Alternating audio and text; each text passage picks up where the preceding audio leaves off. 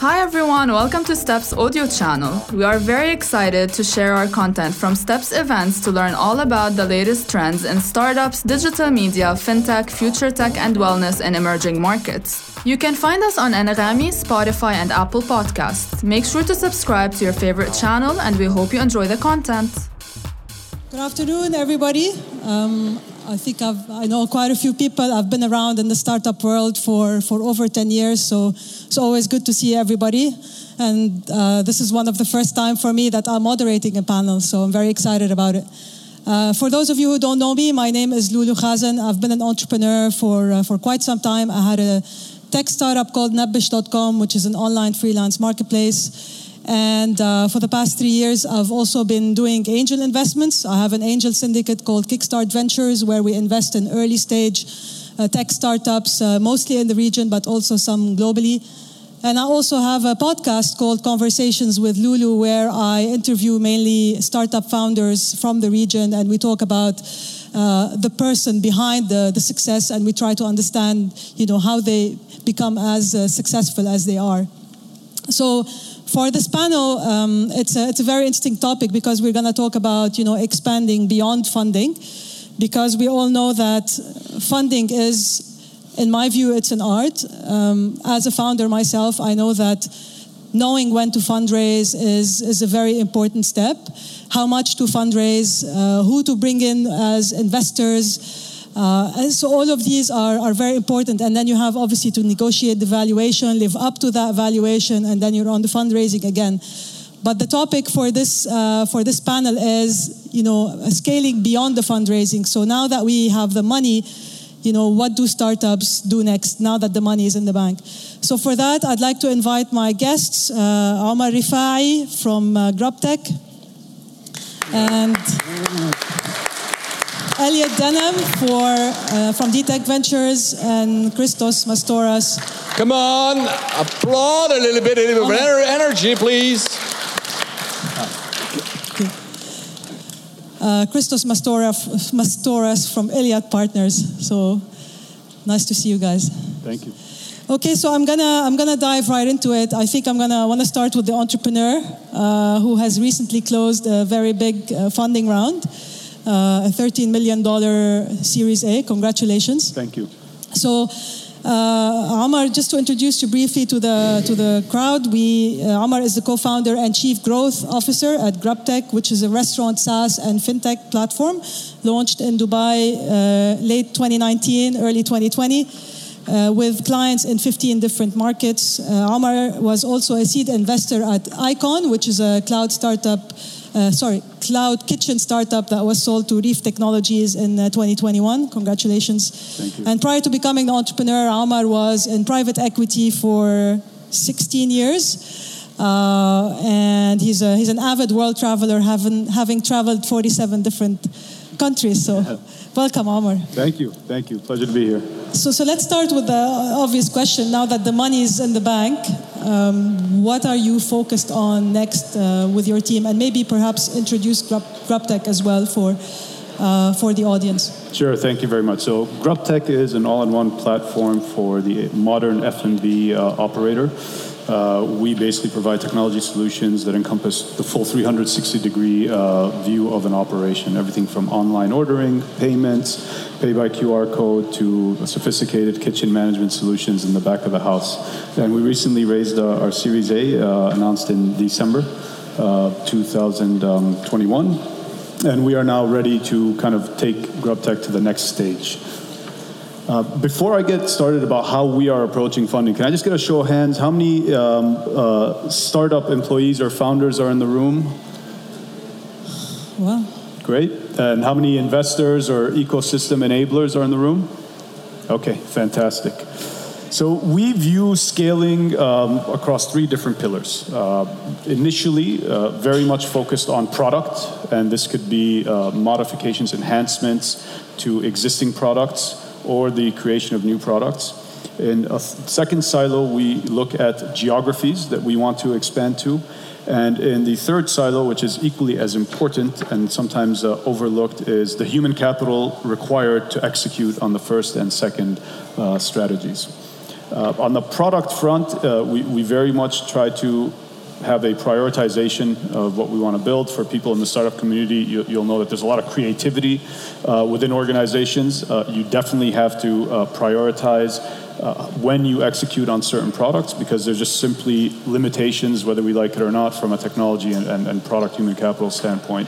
On the geography front, that's another important subject because sometimes we build products and we have the funding to go to multiple geographies simultaneously, but we also need to scale it back and consider the return on investment, uh, the return on time, and the practicality of executing in, in new geographies.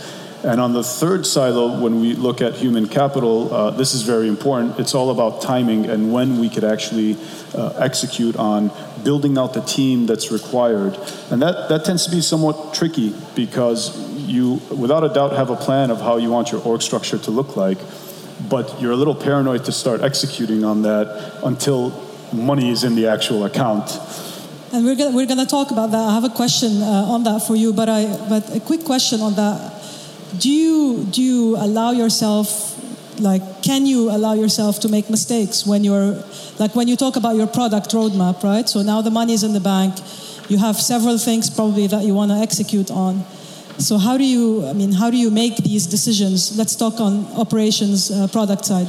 Yeah, great question. And we, we encourage making mistakes. Uh, you're not going to be able to get innovative and creative in your product unless you acknowledge that you're not going to get it right the first time. Uh, you obviously want to avoid missing the mark entirely, and that's why a little bit of balance with some financial metrics and estimates as to what the return on that product may be. But without a doubt, we don't want anybody holding back from executing or designing a product that we think has long term potential simply because they're worried about, oh, you know, the failure rate of, of that, that product. And, and for a post Series A, uh, because that's where you are, right? So for a post Series A, is the money, is the use of funds going mostly still on product, or is it going to go more towards marketing and growth and, and, and all of that? So we're very much a product-led organization. Uh, we have a huge tech team and two uh, dev hubs. Uh, so the bulk of our money goes towards engineering and product we are uh, slowly increasing uh, the percentage of our, our, say, monthly burn on marketing and sales. Uh, you know, full disclosure, we probably should have done that a little bit sooner because right now we have a comprehensive set of products and we're just now starting to push it out into the market a lot more aggressively. Uh, we could have probably done that, you know, two or three months ago, but it goes back to, okay, when do you sit there and populate your, your whole sales organization? Do you wait till the money hits the account or do you start doing it two or three months before you think the money will hit the account? How many engineers do you have? Uh, we have a total of 90 at the moment 90, between engineering and nine product. Zero. Nine zero. Wow. So yeah. It is definitely a product it's, organization. We're very, very deeply entrenched in building out innovative technology uh, for, for this particular industry. Okay, great. We'll, we'll get to human capital in a little bit because Absolutely. I know that uh, this is something we want to talk about.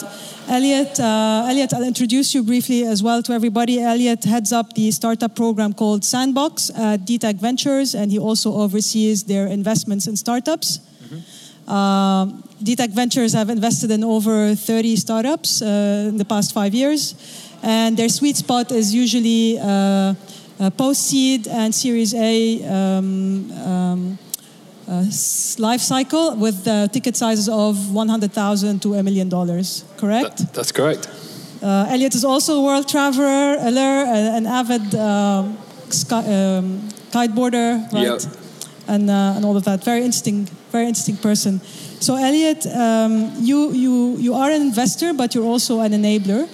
And what you wanted to do with Dtec Ventures is you wanted to set up a program for startups because you weren't necessarily very happy with what's on, on the market and you wanted to create something that's more uh, longer term, if I understand correctly. So, can you tell us a little bit about Sandbox and and what is the value that you believe you offer beyond uh, beyond funding? Yeah, of course. So. Um, I absolutely love kite surfing. I also rock climb and do a lot of other sports. Um, but in terms of Sandbox, we So, so, so with Sandbox, we've basically got a hypothesis. The hypothesis is that the programs we've offered in the past and or on the market can be improved. And so what we did is we literally tore up the playbook as to how such programs are uh, run and deployed. And we thought two things. Number one, what do founders need and how can we resource that in a timely manner? And number two, how can we block any distractions from number one? And so we've built, uh, we've built Sandbox uh, as a program, which is 12 months long, and I'll go into reasons why in a second, with, with founders in mind. It's not about me or our team or Dtec or Dtec Ventures. It's about founders. And that starts from the moment that, we, that uh, a founder applies. In fact, we don't even have a deadline for when they can apply. It's a complete rolling application based upon um, relevancy and timeliness for the, the applicant and the founder to apply. If we set an arbitrary deadline by way of example, then we miss out on potential quality and also the founders miss out because they might have to wait, say, three, six, 12 months. Uh, in terms of why we've picked 12 months, ultimately it allows plenty of time to test, iterate, try, fail, uh, fail fast, and learn. And we've built Sandbox around a a, a con- we, we, we've started from the content perspective and worked backwards. And so the sandbox is built around six pillars, very deliberate pillars, things that we, based upon our hypothesis as VCs and ex founders, believe uh, founders and their teams require. And those six pillars are as followed number one, product development and technology, number two, traction, the third is scaling, the fourth is finance, the fifth is legal. And the sixth, most uniquely, is wellness. Because objectively, in our portfolio and in many portfolios around the world, the businesses that have lower attrition rates, um, high retention, happy customers, happy employees, enjoyable um, working environments perform better. And so that's what we've that's what we've developed with Sandbox. We launched at GITEX on the 17th of October. Uh, we had over 600 applications since then. Um, it's been very, very busy shortlisting, and 12 who have been selected and shortlisted are presenting outside. And you know, don't take my word for it. Go and speak to them and, uh, um, and, and see you know how they're getting on. And is it stage agnostic? Like what, what stage? Uh, yeah, it? it's um, th- there's only two or three mandatory things. Number one is that you are at M- MVP stage, so you've got some form of, of product. You don't have to be commercialized, and you don't actually have to have a business license. Number two, you're based in the UAE because the program is based in person. And number three, um, your technology driven, not necessarily technology enabled, i.e., I sell shirts on Instagram via Shopify. No it, uh, okay. hardcore technology. And Everything you... else, whether you're a solo founder, co, uh, co-founder, whether you've got a team, whether you've got a business license, whether you're uh, you're commercialized or not, um, is is up for uh, evaluation. But generally, we're looking at uh, the, the, the businesses that sort of fall into that criteria are, are around pre-seed, definitely pre-series A. Okay. Do you take equity in the businesses that you support, or? Uh, so what's offered in summary is 200 hours of workshops, over 100 hours of one to one with practitioners who work on your business. I.e., you need two hours with a graphic designer, we pay for that. You need five hours with a copywriter, six okay. hours with an iOS developer, we, we, we pay for that. Amongst many, many other perks which are available online. But in terms of equity, uh, we take 2.5% post-money preferred shares in return for 50,000 US dollars as an equity warrant, which means we have the option but not the obligation to invest. So, just to be transparent and clear, that doesn't mean you get, if you get accepted to Sandbox, that does not mean you get $50,000 on day one. It's at many uh, discretion of, of a few milestones. Okay, so all the That's early Sandbox. stage uh, startups, you should definitely connect with Elliott. With pleasure. Okay, well, Christos, uh, old friend, we've been also one of the uh, you know the people that have been around uh, with me for quite some time now. So good to see you again. Christos is the founder and managing partner of Iliad Partners. It's a venture capital fund that's based in the UAE and invests in early stage startups in the MENA region. Uh, he's made some uh, pretty interesting investments, uh, which I think we'll, talk about some of them on this panel. And uh, and he's also a former entrepreneur. He's uh, helped build and exit four different businesses, uh, one in the UAE being Glambox, and uh, three others outside of the region. He's also on the board uh, of several startups and the board of the Middle East Venture Capital Association. So, Christos, as, as both an entrepreneur and an investor, I think you've, uh, you've also had the opportunity to witness, I think, maybe some brilliant founder moves uh, across the years. So maybe if you can share with us a few stories of, um, of you know, some, yeah, some brilliant founder moves that have kind of helped them uh, either uh, work on challenges or go to the next level? Absolutely. So I guess just to, thanks for that great intro. I, I just want to complement that with saying our focus is typically uh, entering and investing at the pre-Series A stage, and then following up uh, in the Series A, and really going hands-on, leveraging our entrepreneurial background and operating experience, uh, and being hands-on and getting startups to Series A and, and beyond. And that I guess links back to to my background, and I think I I'm fortunate to have had that entrepreneurial and operating experience, which now I can apply on the investor side. Um, but to answer directly your question, you know, I think um, from the outside, entrepreneurship and startups looks like something very glamorous. But typically, the people who succeed, you know, it's not about one or two heroics. It's not one, about achieving one big milestone. It's just, you know, pursuing excellence and working hard every every day and it's it's tough. You know, it's uh, it's hard work. It's not sexy. So I think it's just repeated hard work and excellence, unglamorous work over time, and it's typically the ones who are quiet then that emerge with success. Um, and I guess tying back that, you know, I, I, I, I want to make sure I answer your question. I've, I've seen a lot of great founders. I think we've invested in some of them. I, I mean, think we can share, right? I mean, one of your the startups you've invested in is TruKKer. Yes. Which has recently announced a 93, correct? 96. 96 million dollar Series B. Series B, yeah. And you've been with TruKKer since the early days. Since the early days. So I think actually that's a good example because it shows exactly the playbook we do, and I think it shows how investors, for example, us, can help startups. So we entered we invested in TruKKer um, at their pre-Series A. We we uh, we led that, and we like to build the relationship with founders well in advance of investing. So I actually had known known Gaurav for a, a couple years, um, and but you know in line with the the panel, the work started after we invested, not before. So that was just the start. So we went in and we had sort of a, a very specific playbook. Um, you know, I won't be sharing any confidential stuff, but we had four things we wanted to achieve. We wanted to first of all build their finance function and you know build that infrastructure that will enable them to go and raise a Series A because you do need that infrastructure, whether it's the the talent, the people, the leadership, uh, but also the reporting tools, um, you know, the budgeting processes, etc.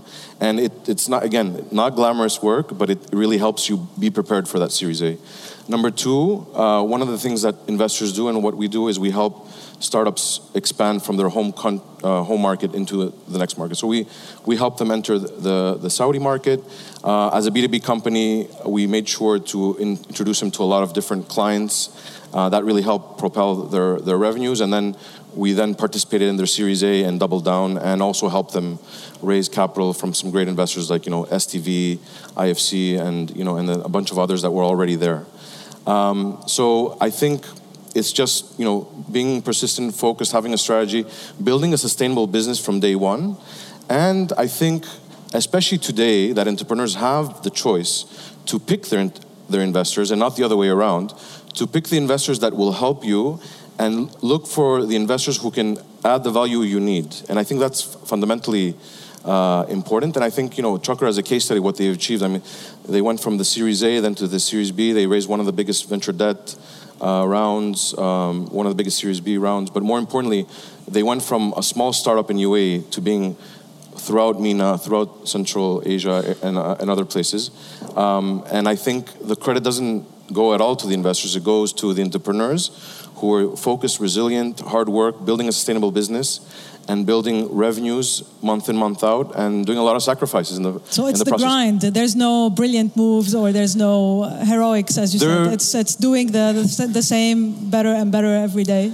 Small steps. I mean there's always there's always like some you know really cool moments where you're like okay wow i, I achieved that but I, I you know i think omar can probably back me up on this and say you know, it's really not those glamorous moments. It's more about the everyday. You know, excellence is a process. It's a, it's not a destination. So. Okay, so let, us talk a little bit about uh, about that. I mean, it's you know, it's people, right? You you talked about people, and it's uh, it starts with great founders, and as you scale, you know, it's that middle management layer potentially. It's it's it's the, the rest of the people, right? And maybe less so the founders as the company grows. So, what are like you, you mentioned to me when we spoke earlier that you had you know challenges on uh, on finding people and recruiting people. Do you wanna do you wanna talk about that a little bit? Yeah, absolutely. I think this is um, something that's very um, you know dear to us at, at GrubTech. I mean, a couple of things we did as founders when we first kind of joined. We said, look, we will always try to recruit people that are smarter than us. Um, the, the second thing we really focused on is culture because you could get the money you could go hire the team, which itself is a challenge. Uh, but at the end, if you don't have the right culture, you're not going to retain that team. And you're not going to attract like minded people. And this goes back to Elliott, your point about wellness. I think this is not overlooked by startups, but there's so much going on, right? Uh, sometimes you could lose focus about the culture of the organization that's being built. I mean, these are organizations in some instances that are going, you know, raising $100 million in like three years. It's, it's big, it's, it's huge. So for us, um, if you talk about scaling and you talk about uh, human capital, the first thing you need to really focus on is are you defining the culture? Are you building the culture? And are the people you're hiring adhering to that culture? Do they fit in? Let me stop you because yeah. I think we, we talk about culture all the time, and culture is this broad term that everybody kind of talks about. What does culture mean to you? So it's a fantastic question because we sat there and we, we, we did this survey within GrubTech. Define the culture. So the first thing you got to find out is what kind of a you might have a view on what the culture is as yes. a founder that you're trying to build and it, it's trickling down, but there might be a, an entirely separate view by the person that just walked in through the door a month ago. Uh, so you have to literally define like the tenets, and it's not a good or bad. It's not a value system. There's a lot of confusion about what your values are versus what is the culture. And I like to give analogies about just like, look, when you go to the states, there's a certain culture. It's not right or wrong. There's just certain things they do. There's a certain way they interact with each other. There's a certain type of features around that community, and that's different than when you go to China, right? But it is a culture that's defined. So uh, that is how we define culture. It's how we do things on a day-to-day basis. It's how we interact with each other. It's what things we like to, how we work, and how we treat each other, for instance, and more importantly, how we treat our stakeholders. Right? It's not just about okay, you go to work. You're interacting with customers. You're interacting with investors all the time, and for us, that's how we define uh, culture at GrubTech. And I think it's an essential step to this whole concept of building out, you know, a solid team you hear a lot of startups complaining about you know the lack of access to you know good talent in the region. That is somewhat true, um, and it, it is. Uh, uh, what I, you know, we always as founders get together and say, what are we doing right? What are we doing wrong? What, what could we have done differently? Uh, because let's be honest, nothing is done perfectly, right? And one thing we always, we always come back to the drawing table on is, you know, we are bringing the, the right type of talent through the door. Uh, we are definitely harnessing a great culture that we're proud of. Uh, but we're doing it a little later than we would have wanted to um, because of how long it takes to find the right people. So if we could go back in time, whatever org structure we have for the different kind of teams and pods, I would have probably said, okay, why don't we start on it three months before or even six months before? Uh, not so easy to do when you don't, you know, you have limited amount of capital, so you have to prioritize, but you can put in a little bit of effort and try to, you know, time it so that you are hiring as soon as the funds hit the account instead of doing it in sequence. What, uh, what type of talent do you struggle with the most to, to find? At the senior level, uh, no. a lot on the, the revenue side, so sales, marketing, um, on the engineering side. So across the board? It's it's across the board. We have a lot of good talent um, in the UAE, but it depends on the business model. What's nice about what's happening in our ecosystem is you're, you're you know, let's be honest, 10, 7, 8 years ago was copycat model. Okay, today you have some really innovative companies, and they're doing things a little bit differently. You know, we're a SaaS company. There's not that many out of them here in, in the region. So it's not like I could go and ask a recruiter or go on LinkedIn and look at the top 10 SaaS companies, you know, based in Dubai or Saudi Arabia. You have to look abroad. Okay, Elliott, what do you think uh, founders should do to, to sort of prepare themselves for scales? I mean, you're, you're working with them now at an early stage. I think. Are there pillars? I think I can supplement what Omar mentioned, um, perhaps by alluding to things that they do that they shouldn't do. And that is uh, not recognize the wood from the trees because they're so involved day in and day out and consequently, that leads to uh, what they could do, which is set up processes and systems uh, which include people, by the way, like advisors or uh, accountants that they check in with every every week or every month to keep them accountable, such that um, they're able to take that step back and have that perspective on a regular basis. It sounds obvious. You know what? Probably most of you in the audience are thinking, "Are you serious? I came came just to hear that," but it's it's it's true, and it's it's ever so uh, pertinent with um, with early stage entrepreneurs who have demands left, right, and center, 360 degrees from every direction around them um, and every minute of the day, let alone every hour. And so being able to systemize um, processes early means that as you scale, you've got a playbook um, whereby you're not breaking at the seams. I'm sure you've ex- perhaps experienced that. And secondly, um, it, it, means that you are able to basically track progress um, and, and, and, see where you're at today and then where you're, where you're, where you're going, where you've been. Yeah. Uh, the, the fact that Omar mentioned he has regular meetings with his co-founder about what we're we doing right and wrong. That's, that, that's the time, the headspace to be able to take that step back and look at the broader picture. Um, amongst many other things, but I would say that would be yeah. try and, uh, uh, and allow yourself the time to differentiate the wood from the trees whilst building systems and processes that will allow you to scale without breaking at the seams. I would add to that actually find good lawyers and, and uh, from, from the early, early days and pay them well. I think lawyers are, are very important. Worth their weight in gold, the right one. So, so to, wrap, to wrap up, uh, Christos, we, I asked you earlier about, um, about like brilliant moves. What about stumbles? You've, you've witnessed some stumbles as well. Yep. Um, so talk to us like what, what goes wrong? You know, what, what happens? Even when you have the money. Yeah, no, so um, actually, Walid Faza from MSA this morning said something that really resonated at a macro level. And he said, you know, everything's fine when everything's going well, but then when there's going to be a downturn in the market, like people need to be patient. And that is true at a micro level as well. Like, you know, it's not always um, good times, there's difficulties. So I think, um, you know, you know, we've, we've had our, our fair share of, of failures and difficulties. Like, you know, we were early investors in Fetchr, and we saw that whole life cycle.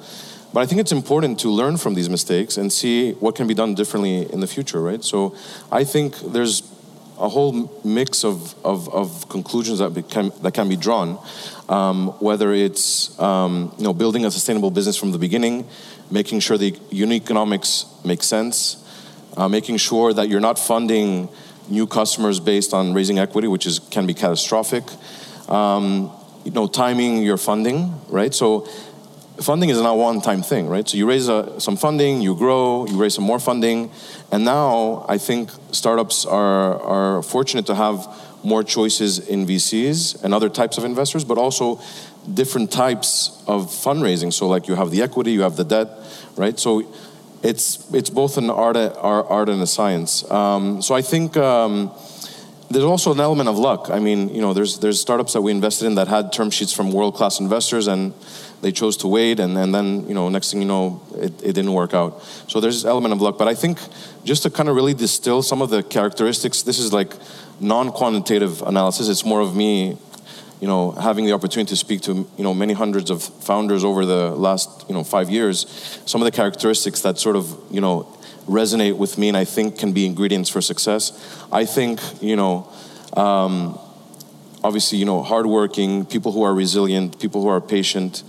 Um, and I say this in a humble way, but, you know, founders who are open and willing to take feedback, it doesn't mean investors know better, but the way people respond to that feedback is important because maybe that feedback can save you or help you or make you a unicorn, etc.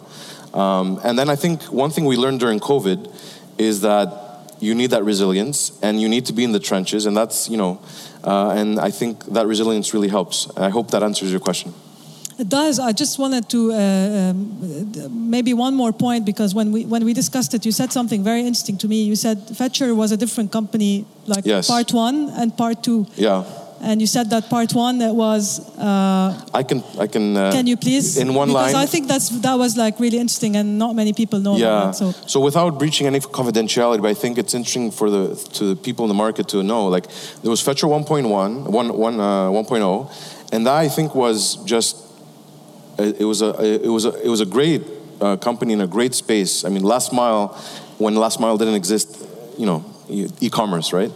Um, but unfortunately, the company was being built in an unsustainable way, and it just you know it didn't. Uh, it, it, the model had to be fixed and wasn't fixed, and then they didn't raise money on time, and, and, and they unfortunately went bust.